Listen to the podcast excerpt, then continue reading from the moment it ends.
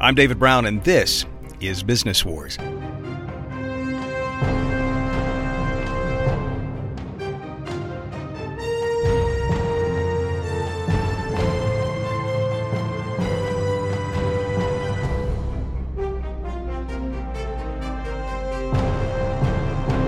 COVID 19 pandemic has upended just about every facet of life in every nation in the world. Lockdowns, social distancing, and mask wearing became commonplace in 2020, but 2021 brought a glimmer of hope. Vaccines developed in record time by Pfizer BioNTech, Moderna, Johnson & Johnson, and AstraZeneca offered a path toward putting this scourge of a virus behind us. But the rollout of these miracle vaccines has suffered its fair share of bumps in the road. U.S. health officials just cleared Johnson & Johnson vaccines to resume distribution. That's after they were halted for causing extremely rare blood clots in some women. AstraZeneca still has not received approval for their drug in the United States, and a terrifying surge in cases in India has some questioning whether access and availability to these vaccines is as fair and equal as it should be. For more, we're talking with Annalisa Merelli. She is a healthcare reporter for Quartz. She's been covering the pandemic and the economic effects of the vaccine rollout. She's also been reporting on the current crisis in India. We'll be talking about the amazing achievements of the vaccine makers, the perils and promise of this stage of the pandemic, and how previously anonymous drug companies like Moderna and BioNTech have become household names. All that's coming up next. Enjoy a powerful business upgrade with Dell Technologies Black Friday and July event.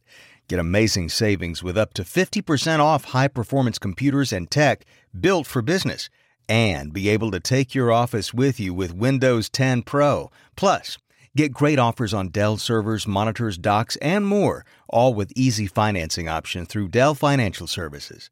Call 877 Ask Dell. That's 877 Ask Dell and speak with a Dell Technologies advisor today. Louisiana has unmistakably unique culture, world class cuisine, and the nation's top ranked workforce development program. This incredible state's business environment is powerful, rich, and diverse. It's the gateway to 38 states and the world with a port system delivering the most domestic cargo in the U.S. It's also where NASA and higher ed partners build rockets that will transport the first women to the moon.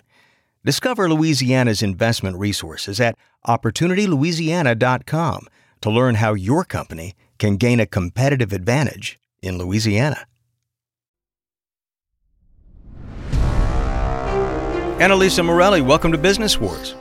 Thank you. It's a pleasure to be here. Uh, just one year prior to us recording this interview, I recall we were in the thick of the first lockdown, and I think all of us have that moment, you know, that we that we remember. And it, and a vaccine at the time was talked about almost like a fairy tale, right? But now we have mm-hmm. three approved here in the U.S. Can you put into context for our listeners just how difficult that really was to pull off? Because I'm not sure everyone fully realizes what a stupendous feat this was in medical terms. Yeah, so um, about a year ago, uh, I would say the most uh, optimistic estimates were that it was going to take a year and a half. And anyone would say, you know, any sort of prediction that the vaccine might be available before mm-hmm. the end of 2020 were sort of dismissed as wishful thinking almost. Um, and that is because even a year and a half would have been would have been a great acceleration over the regular timeline of vaccine, which is at least and has been so far at least like you know four or five years of work.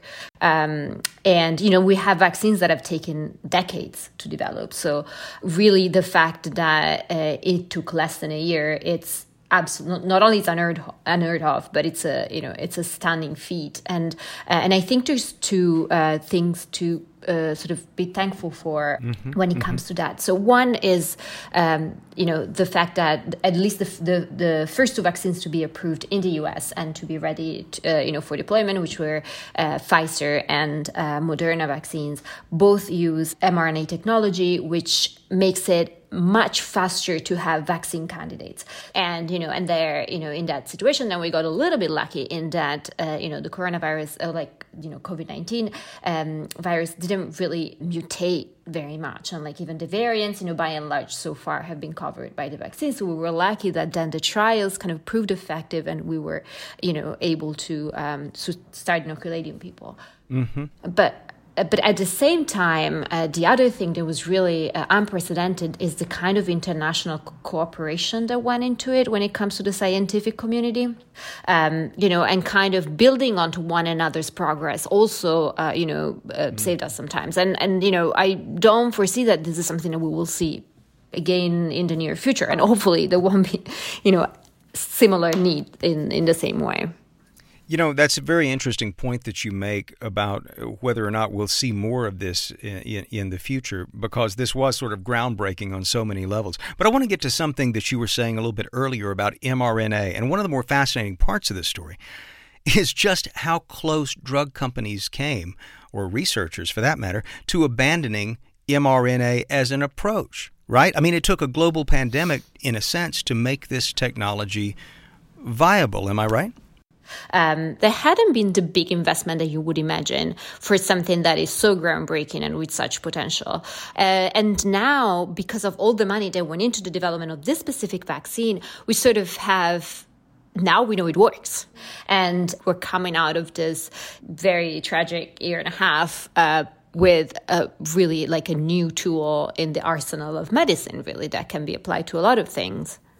Yeah, it's interesting because the the technology appeared to be there, the theory and, and the research appeared to be there, but there wasn't a drug that was built around this principle, this mRNA uh, uh, approach. And now here we have a life saving vaccine. But I want to shift for a moment because mRNA and Moderna have been closely affiliated, but I want to focus on Pfizer for just a minute. You know, they're selling billions of dollars worth of vaccines. The company's expecting huge profits to roll in this year. Pfizer's an old company. They've been around for what, more than 150 years. Can you say something more about what set Pfizer's success apart from some of the com- competitors? Well, uh, they partner with BioNTech, so they just sort of like combined uh, the size and the uh, you know manufacturing opportunity of an old established pharmaceutical company with a biotechnology company that worked on, on mRNA. And then that partnership, um, you know, just was really successful and allowed them to, um, you know, produce vaccines at, much, at mass. Yeah, yeah. You know, th- they weren't the only partners, of course. AstraZeneca uh, worked with Oxford University on development and production. You had Johnson and Johnson joining up with um, the pharmaceutical company uh, Merck uh, to to boost production.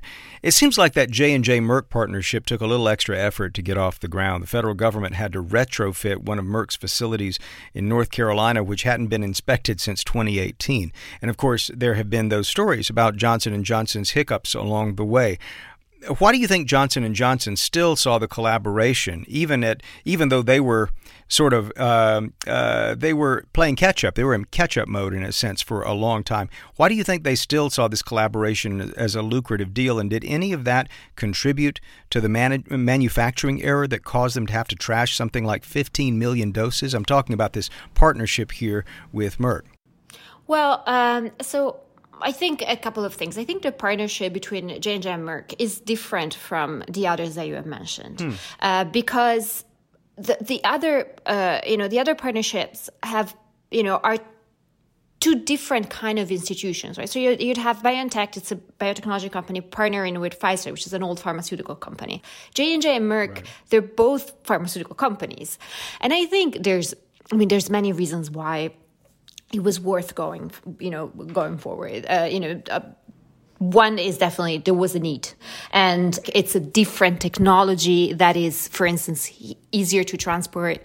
It doesn't mm. require the kind of cold storage that um, Pfizer and Moderna require. It can be better transported to uh, people's homes, for instance, and it can be better transported, uh, you know, eventually to um, countries that don't have uh, the, you know. Right kind of cold uh, and the freezers that we can have in, in some of these countries. So there was a need for that kind of a vaccine. Sure. I would say the second reason uh, to do it is that there's still you know, this is there's still a slice of the market that's there.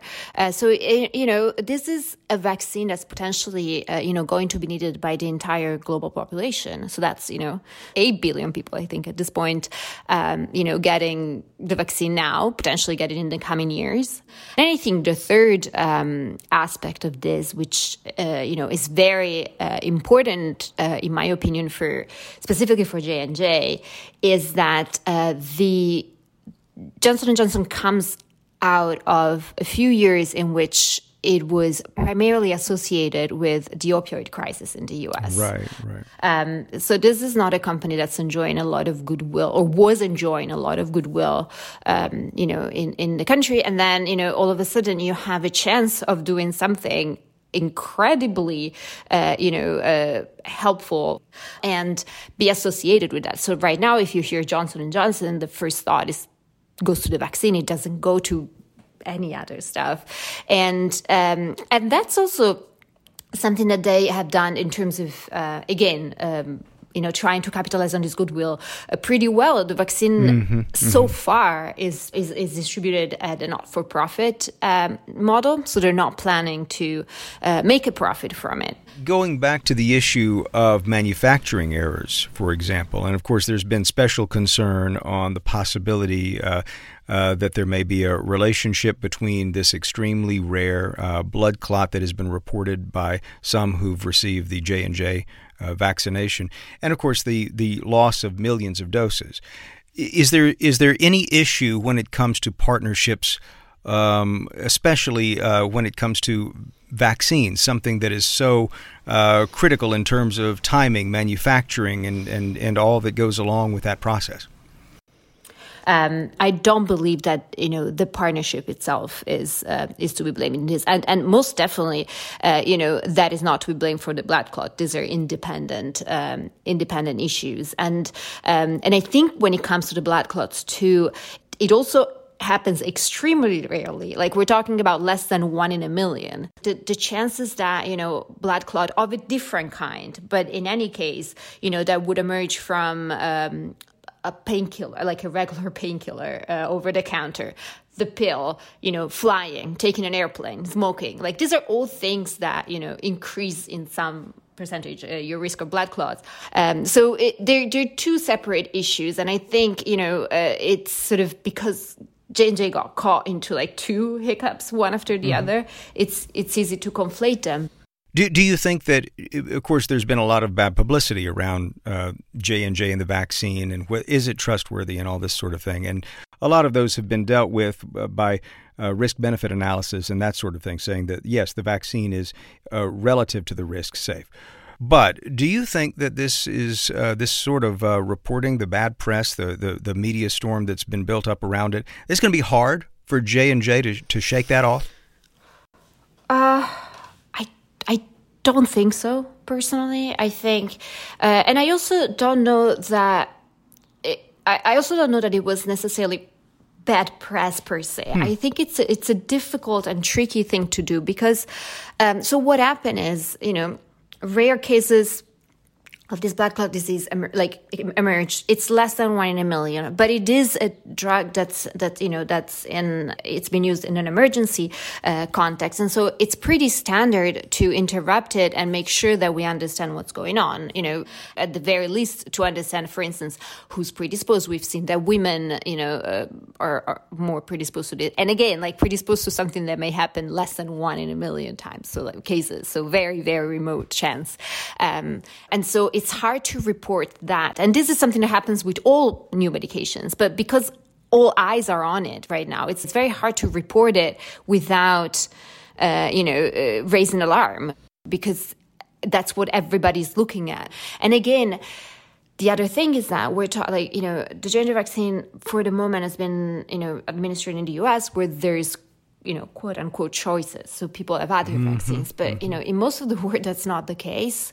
Uh, and you know, and there's you know many countries where you know getting Pfizer or Moderna wouldn't be possible right, because of right, the technology exactly. that's available uh, for you know for cold storage. So um, I don't think that that you know that people would opt out necessarily of having a life saving vaccine. When you're managing a team, it can be hard to get everyone on the same page, especially when your freelancers go rogue. Now, wait a minute, I'm not knocking freelancers, but sometimes, well, it feels like it can be tough to find really great ones. But with our sponsor, Fiverr Business, it's easy to find and manage top talent. Fiverr Business gives you access to an all star team of super freelancers, plus all the tools and support you need to easily integrate them into your existing workflow. To begin with, they've got a team of dedicated business success managers that can help match you with the best talent for your team. No more endless guessing and interviews. And once you found that perfect freelancer, whether you're hiring someone to design a logo or for voiceover, data entry, translation, anything you can dream up, really, with Fiverr Business, you can collaborate with your team, manage projects, and even share freelancers all in one workspace. Look, I've hired freelancers in the past, but it's been hit and miss. I feel like I'm reinventing the wheel each time I need to find someone. Fiverr Business makes it so much easier. Collaborating online hasn't been this easy since ever. And right now, you can sign up for Fiverr Business absolutely free for the first year. Get one free year and save 10% on your purchase on Fiverr Business with promo code WARS. Just go to fiverr.com slash business and don't forget promo code WARS. We get support from OurCrowd.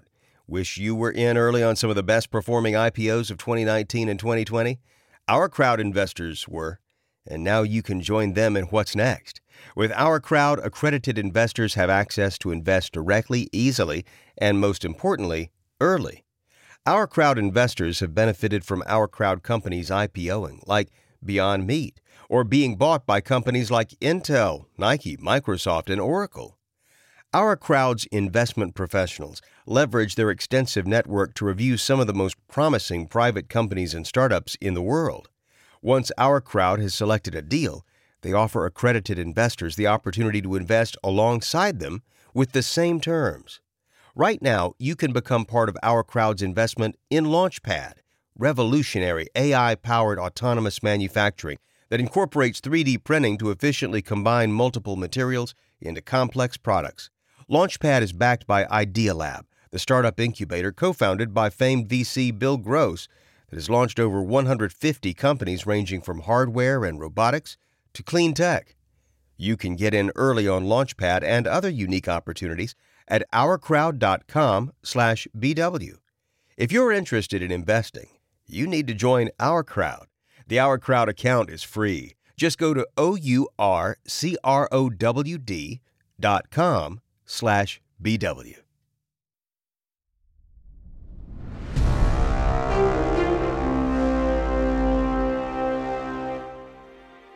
Annalisa Merelli is a healthcare reporter for Quartz, and we're talking about the vaccine wars which have been underway.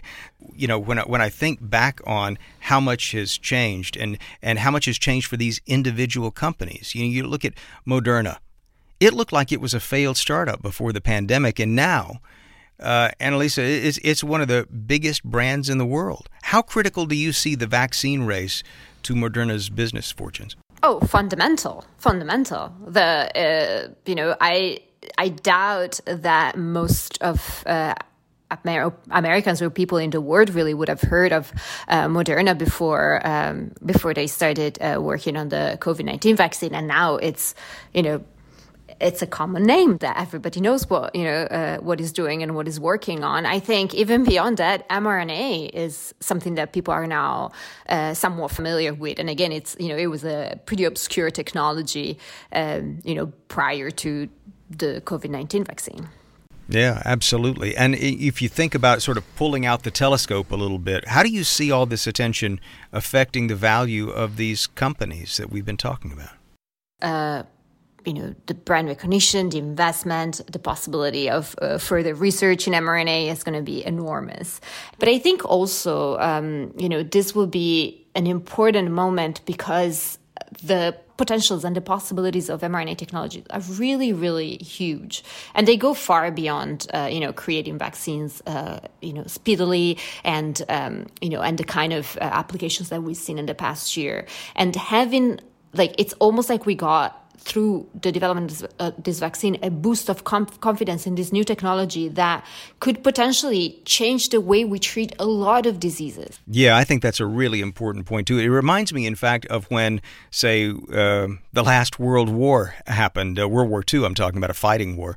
We had the development of all sorts of technologies that we didn't know about or, or couldn't really uh, fully conceive of, at least in the popular imagination, that emerged at the end of the war as a result of all of the research and development and manufacturing that took place during the conflict. In a sense, it's almost as if one of the major side benefits of this war against um, COVID 19 is that we now will have a whole range of medical tools. Perhaps we, we might not have uh, have come across as quickly uh, were it not for the sort of collaboration and intensity over these mm-hmm. vaccines.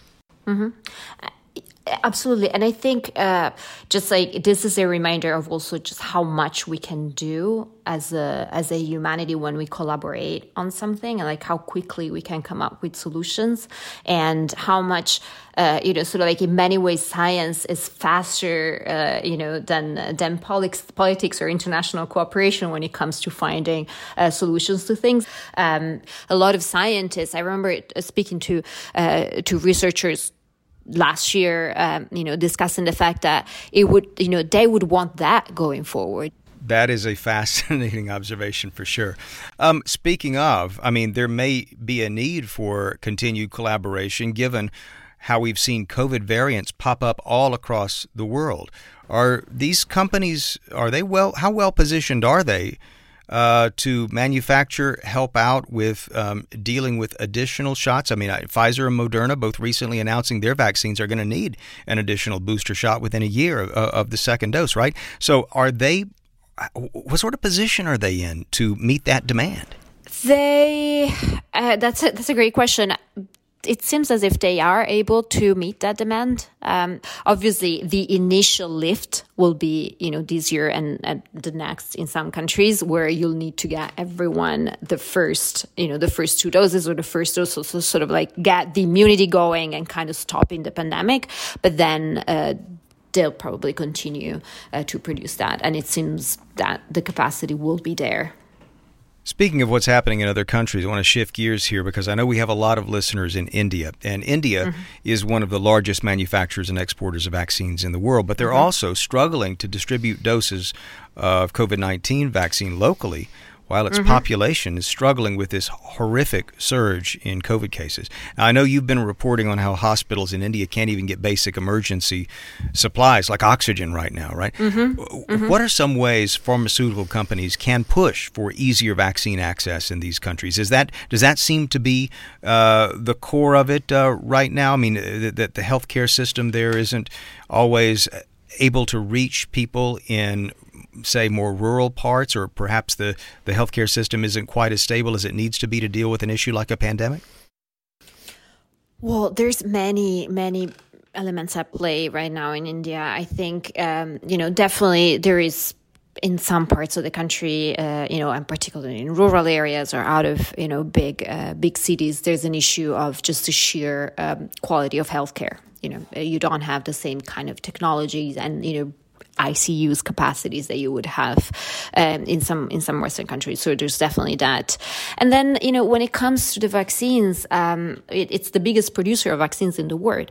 Uh, but then you know a large part of the vaccines that it, it has produced are part of the COVAX, um, you know, uh, agreement, and so they have been sent. They, ha- they have been produced to be sent out to other countries, and then they some of the vaccines that have been developed in Western countries cannot be produced there because of patents. And so that's one thing that pharmaceutical companies can do. Mm-hmm. Um, and by the way, there is obviously there's a humanitarian angle to it. You know, people should have equitable access to vaccine but there's also a selfish argument like you know the if we don't stop the uh, outbreaks that you know to the scale that we see in India, the likelihood of new variants emerging that you know are vaccine resistant go higher, and you know, and then you know eventually the virus gets back to us too. You know, the question of access was an important one here in the United States. And now, as of today, uh, everyone over 16 is eligible to get a vaccination here in the U.S., and nearly half of the population has already received their first dose. But I understand polling data from the Kaiser Family Foundation suggests those numbers could actually start to trend down in the next few weeks. Are we at a tipping point where supply could outweigh demand? And, and what's that going to mean for these companies' mass production? Well, uh, I think it will be a little longer uh, before supplies outweighs demand. Um, but again, uh, as we were saying earlier, like the U.S. is far ahead most of the world when it comes to the percentage of population that's been vaccinated, and so uh, you know there's going to be need elsewhere. And you know, just of today, you've heard um, you know Biden has announced that he's donating 60 million AstraZeneca doses after they're approved to the U.S. Um, to other countries because there's um, you know there's an excess. And i think you know there will be a case for diverting these doses that have been bought and that, have been produced to um, you know to other countries that need them. And you know the sort of a global supply can certainly use more uh, than what it does right now. It's not been distributed equally across the world. Of course this is an ongoing story and you can read more of annalisa merelli's reporting over at qz.com that's quartz of course Annalisa, thanks so much for sharing with us your expertise and your insights. Uh, it's been a, great to have you on Business Wars. Thank you for having me. On our next episode, we're going to be returning to the wild and woolly world of pro wrestling. Talk about a gear shifter. We're going to be looking at a special edition of our WWF versus WCW season featuring enhanced audio and a brand new interview. From Wondery. You've been listening to episode 7 of Vaccine Wars for Business Wars. If you like our show, please give us a five star rating and a review, and be sure to tell your friends. Subscribe on Apple Podcasts, Amazon Music, the Wondery app, or wherever you're listening right now. Join Wondery Plus in the Wondery app to listen one week early and ad free. You'll also find some links and offers from our sponsors in the episode notes. Supporting them helps us keep offering our shows for free. You know, there's another way you can support the show, and that's by filling out a small survey at wondery.com/survey, and tell us which business stories you'd like to hear. I'm your host, David Brown. Hafsa Fathima produced this episode. Karen Lowe is our senior producer and editor, edited and produced by Emily Frost. Sound design by Kyle Randall. Our associate producer is Kate Young. Dave Schilling is our producer. Our executive producers are Jenny Lauer Beckman and Marshall Louis created by Hernan Lopez for Wondery.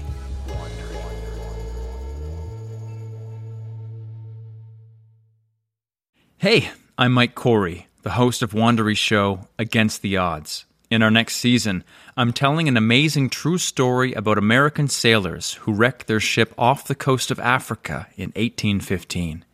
They're captured by a nomadic tribe. To escape, they will need to cross the largest hot desert in the world to reach civilization. They will battle against blistering heat, inhumane conditions, hunger, and thirst. Their heroic fight to get home will have a much greater impact than just on their own lives. It will influence a future president and change the course of American history in ways that are still felt today. This is the true story of the men who made it, and it's one that you don't want to miss. Subscribe to Against the Odds on Apple Podcasts, Amazon Music, the Wondery app, or wherever you're listening right now.